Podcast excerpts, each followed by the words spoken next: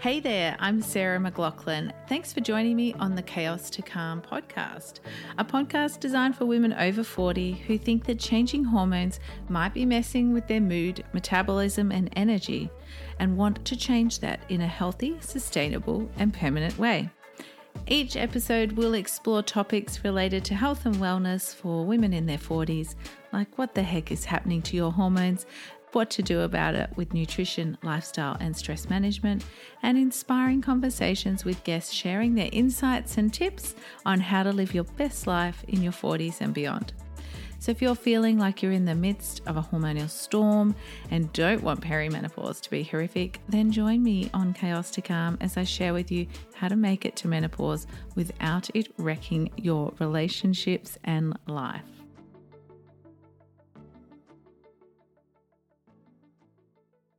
Hello, and welcome to the Chaos to Calm podcast, where we discuss how to master the chaos of changing hormones, mood, metabolism, energy, and more uh, after 40. I'm Sarah, the perimenopause naturopath, and I am your host, heartily welcoming you to episode number nine.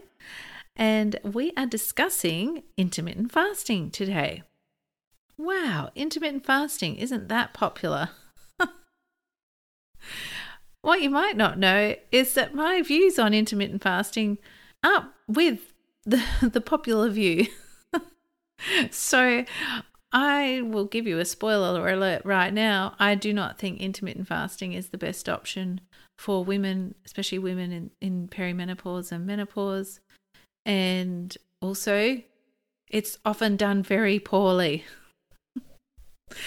we're going to unpack all of my views today. Don't worry, you will learn more about it, and uh, and I will freely rant about it here. So, intermittent fasting is a trend. It has become very popular. Um, and intermittent fasting, what it means for those of you who don't know, is cycling between periods of eating and not eating. So the most common way to do it is being a 16 8. So you fast for 16 hours, you don't eat for 16 hours of every 24, and you eat your food for the day in an 8 hour eating window. Some people really narrow that right down. Maybe they only have like five hours or less or um, for eating in uh, across the day. Another popular way to do it is the 5 2 method.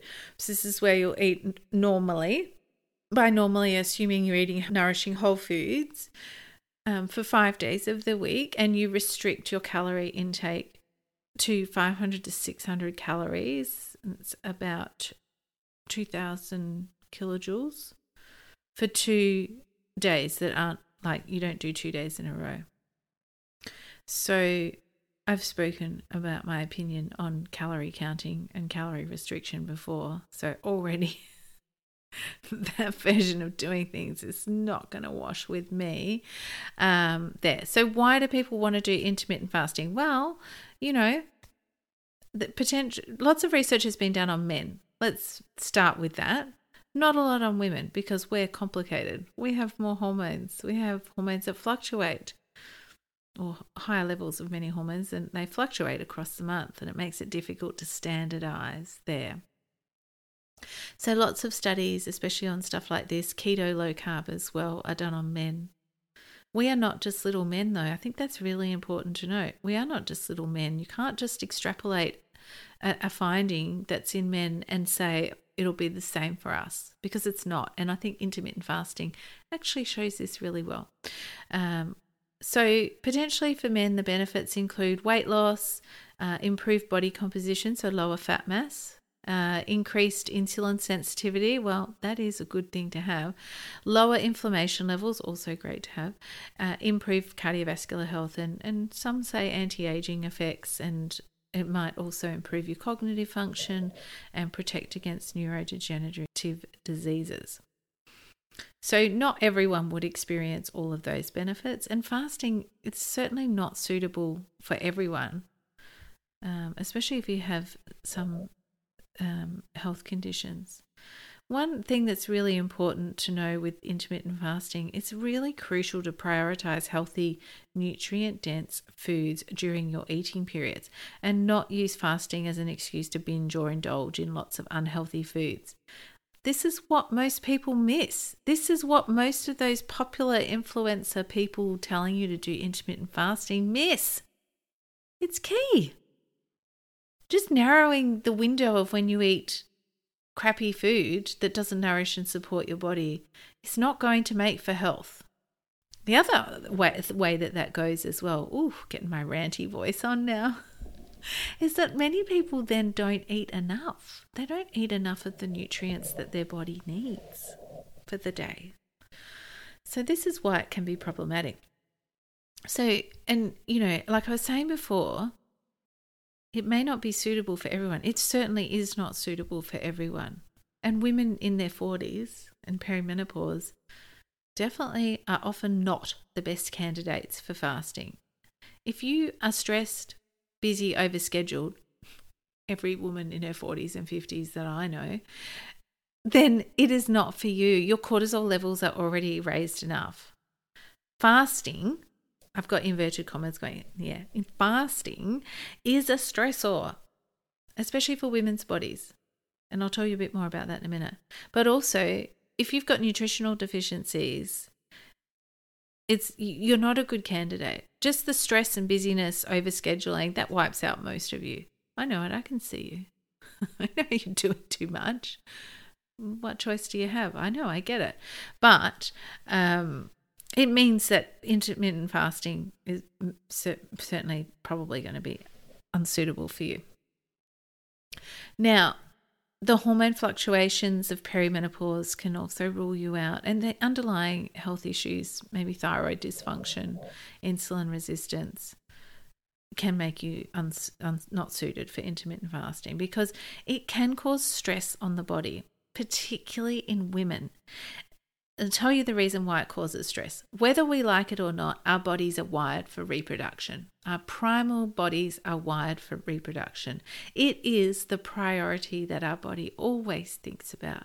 It always prioritizes that there could be a little baby growing. And so when we don't, when we go without food, and you know, in your fasting period, if you're doing intermittent fasting, well, you could feel hungry. And that stresses your body out and puts it into that fight or flight mode. So, stress response mode, increasing your cortisol, increasing your adrenaline. It also triggers a hormonal cascade in your body because it thinks you're in a famine. And that makes you go into fat storage mode. So, this is why, if you've been trying intermittent fasting, you might gain weight. I know it happens to many people.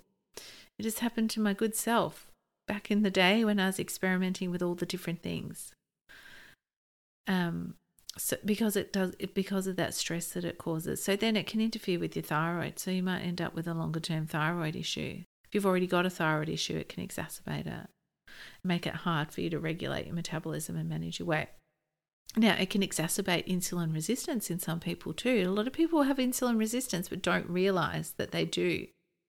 I will do a podcast episode on insulin resistance because it's really interesting. It's something you can track and measure yourself at home, and it's so influential to your overall health. Um, yeah, so it, it, can exacerbate that insulin resistance and that can contribute to other health problems. I always say insulin is like one of the master hormones, cortisol is the other. Cortisol, insulin, we need to consider them first and foremost. And then because they have such a heavy impact on all of our other hormones. Yes, our other hormones feed back to them, but they influence and set the tone in your body for your health overall. So, a study published in the Journal of Women's Health found that women who practiced intermittent fasting had negative impacts on their cycle and hormone balance. Now, in perimenopause, friend, we're already having hormonal fluctuations and funny cycles. So, you can make this worse and potentially increase your perimenopause symptoms by um, doing intermittent fasting if it's not suited for you. Now, another study published in the Journal of Clinical Endocrinology and Metabolism found that intermittent fasting could lead to adverse effects on reproductive function in women including changes in menstrual cycles and hormonal imbalances. So there's a bit of a theme going here. Another one in the Journal of Obesity found that women who practiced intermittent fasting had lower resting metabolic rates than men. So the study concluded that intermittent fasting may be less effective for weight loss in women. So a lower resting metabolic rate, well, that can also leave you feeling really sluggish and tired, brain foggy, hard to think, all of those perimenopause symptoms, those really common ones that I just talked about in episode eight, what a coincidence, um, can be exacerbated by fasting, let alone if we're fasting, you know, if you're doing it and not focusing on prioritizing nourishing, um, wholesome foods. Two more studies to talk about. One in the Journal of Nutrition found that women who fasted for 20 hours per day, now remember I said some people do really narrow eating windows, I have heard of people doing like one or two hour eating window for a whole day. So, anyway, women that fasted for 20 hours per day had higher levels of the stress hormone cortisol than men who followed the same fasting regimen. So, the study suggests that intermittent fasting may lead to increased stress levels in women. Well, yeah, increased cortisol, increased cortisol puts our blood glucose levels up, puts your insulin levels up, when your insulin level is up, you're in fat storage mode. We need to be in fat burning mode. We need a lower insulin state to burn fat and lose weight. So, like I said to you, our bodies are wired for reproduction.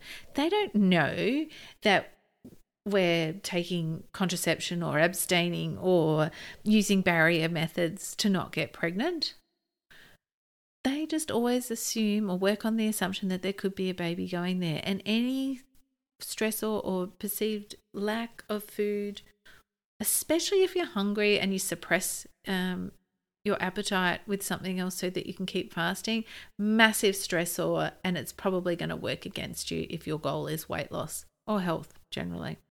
Last study, and this is super important, um, it was published in the journal Nutrients, and it found that intermittent fasting may have negative effects on bone health in women.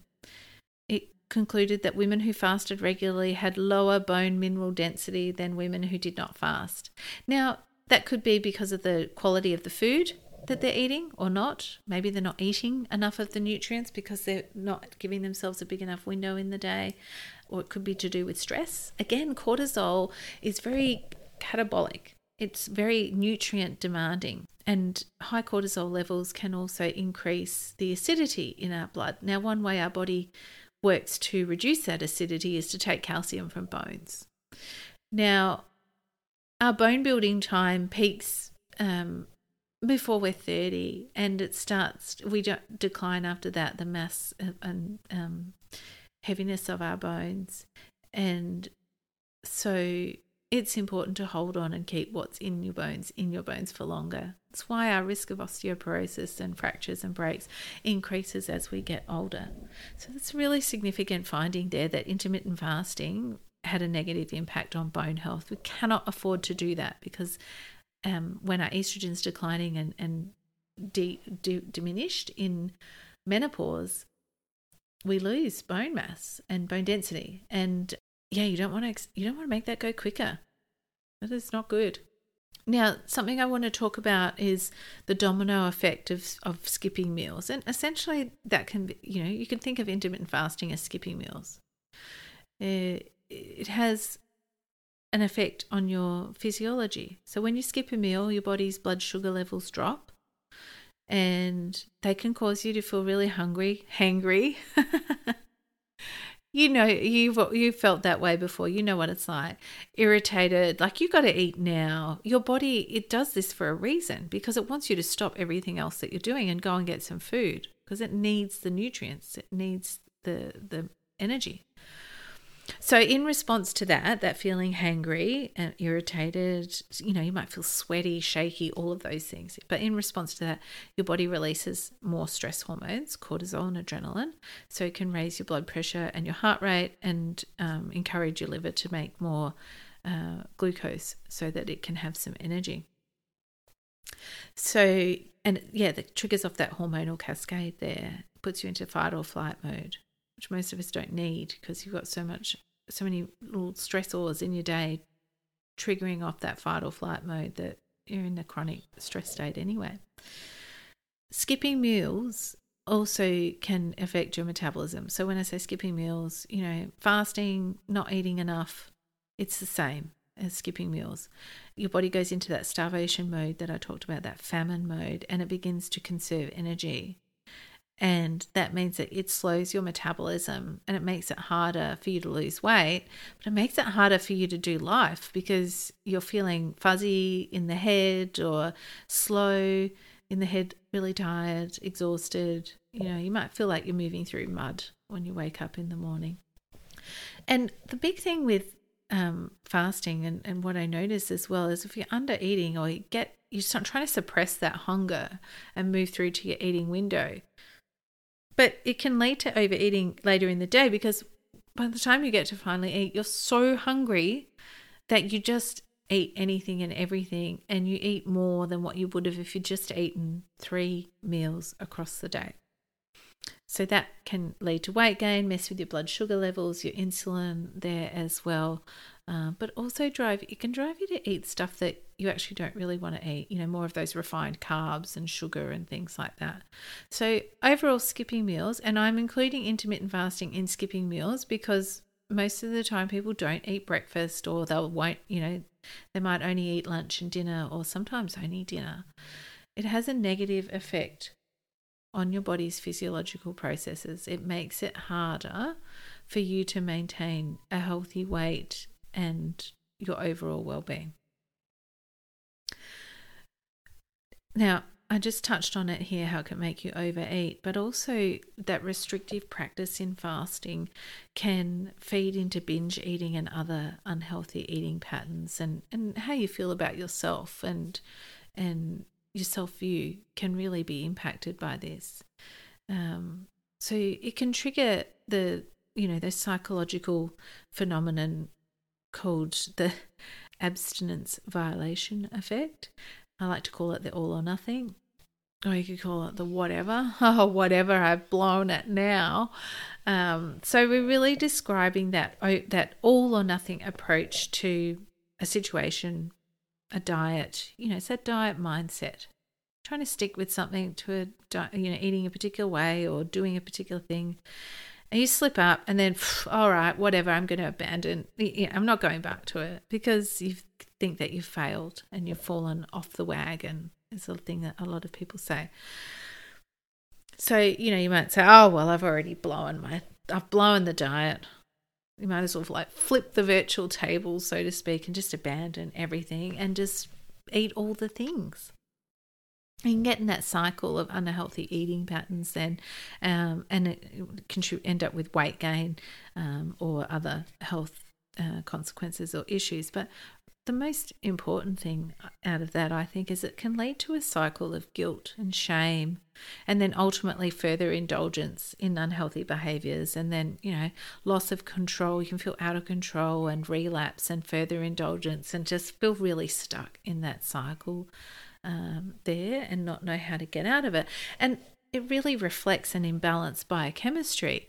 Your neurotransmitters out of balance, your blood sugars, your insulin out of balance is driving you to eat those things you don't want to eat. If you're trying to lose weight and, and you're not getting enough protein and nutrients, you will lose muscle mass, not, not fat mass. And that will trigger off binge eating as well. So Aspects of fasting are good. Having a break between your meals, excellent, lets your digestive system rest and do its thing. Having a fast overnight when we sleep, well, it's not really something we need to do. We don't need to get up and have a midnight feast um, unless your blood sugar levels are imbalanced and you wake up feeling really hungry. So, yeah, it's nice to have a break between your meals, but you don't want to put yourself in a position where you're um, restricting yourself to just eating one or two meals a day in a small period of time and ignoring the cues or the signs that your body is giving you that it is hungry. And I think that's really key here. And what a lot of people miss or, or don't do is they don't actually listen to their body's hunger and satiety cues, so your fullness cues. Um, And really, I recommend that you approach any food changes, including intermittent fasting or anything that you're going to do, with a really balanced and flexible mindset and focusing on incorporating nutrient dense foods, incorporating what you can rather than what you can't, and trying to replace foods over time, but crowd them out with those nutrient dense foods. But listening to your body's hunger, listening to it when it's full. Please tune in and do those things and seek guidance from someone who can um, advise you or, or help you there as well. So, one last thing I want to talk about before we finish up today is a coffee for breakfast or coffee as an appetite suppressant. I see this happen a lot with intermittent fasting. And, you know, coffee actually stimulates the digestive response. Just breaking it to you all, even black, it it raises your blood sugar levels and insulin and so it can lead to fat storage there. Also on an empty stomach it can um, trigger the stress response as a stressor or irritant in your body. So raise your cortisol and adrenaline and put a strain on your adrenals and your nervous system. So let's talk about having some brekkie, some quick, easy brekkie options because okay, you might want to have your coffee in the morning. That's cool. But what about if we switch and have food first? I can tell you just that simple thing will make a massive difference to how you feel across the day, including mid afternoon.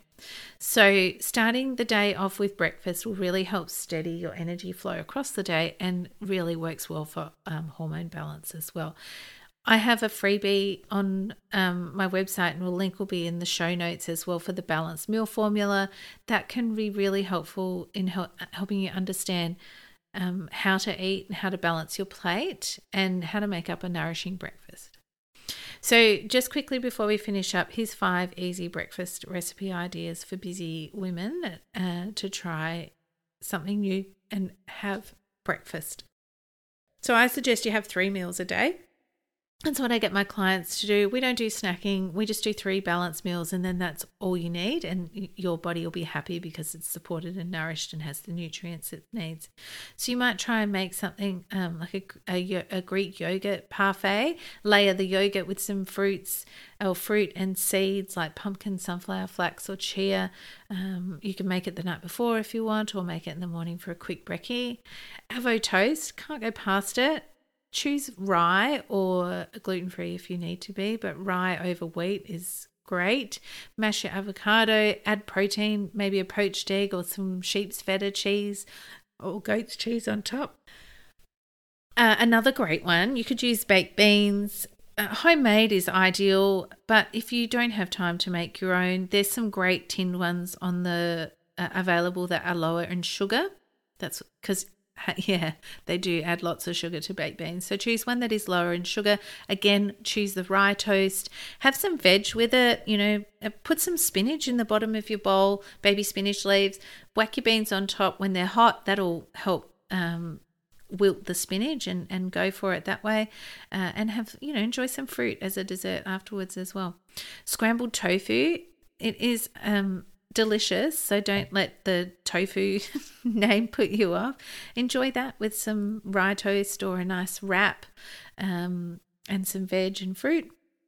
Overnight oats is popular. I'm a celiac, I don't eat oats, but you could um, combine some oats, some goat milk, or some uh, yogurt and your favorite fruit in a jar. Put cinnamon in, Cardamom's delicious with mango and yogurt and um, oats, and let it sit in the fridge overnight. And that's really quick and easy to keep uh, to take with you. Uh, breakfast burrito is my other favorite. So you could use a scrambled tofu or some beans, baked beans or other um, beans, and warm them up with some herbs and spices like a Mexican blend. Yum! And some veggies. If you chuck it all in the one pan together, wrap it up in a tortilla and there's a quick and easy brekkie um, for you to enjoy there. You could do smoothies. Smoothies go like go easy on the fruit and make sure it's got plenty of protein in it if you are a smoothie lover. All right, so we've talked all about intermittent fasting today. You've heard me rant on why I don't think it's great for women, and um, yeah, it's just you know we'll boil it right down to for busy and stressed and overscheduled women who already have higher cortisol, adding more cortisol from the stress of, of not eating when you might feel hungry and not eating enough nutrients in the day is just something you don't need to do. It's just going to mess further with your hormones. So, we really want to have a nice balanced brekkie. It doesn't have to be a huge meal. Let me just say that. Like 175, 200 grams of yogurt with 100 grams of berries, couple of tablespoons of flax seeds. It's a great breakfast, beautiful for your hormones there as well. You can make it in advance and then just eat it, or chuck it in and make a smoothie from it. Um, so down, don't forget you can download the balanced meal formula um, that uh, is in the show notes for you there as well, and try the uh, breakfast recipes that I've suggested. I'd love to know what you think or what your favorite easy brekkie recipe is. Please do share it. Tag me in your socials so that other listeners can see what you are doing, what wonders you're creating, and be inspired by your um, food and what you're doing to help support your health. So that is all for today. Until our next podcast episode, I'm Sarah, the perimenopause naturopath, reminding you it is possible to master the chaos of changing hormones, mood, metabolism, and energy and make it to menopause without it wrecking your life and relationships.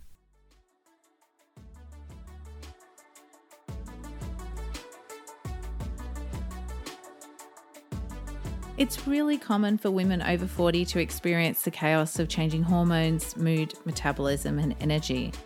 But I hope you know now that common doesn't have to equal normal for you or them.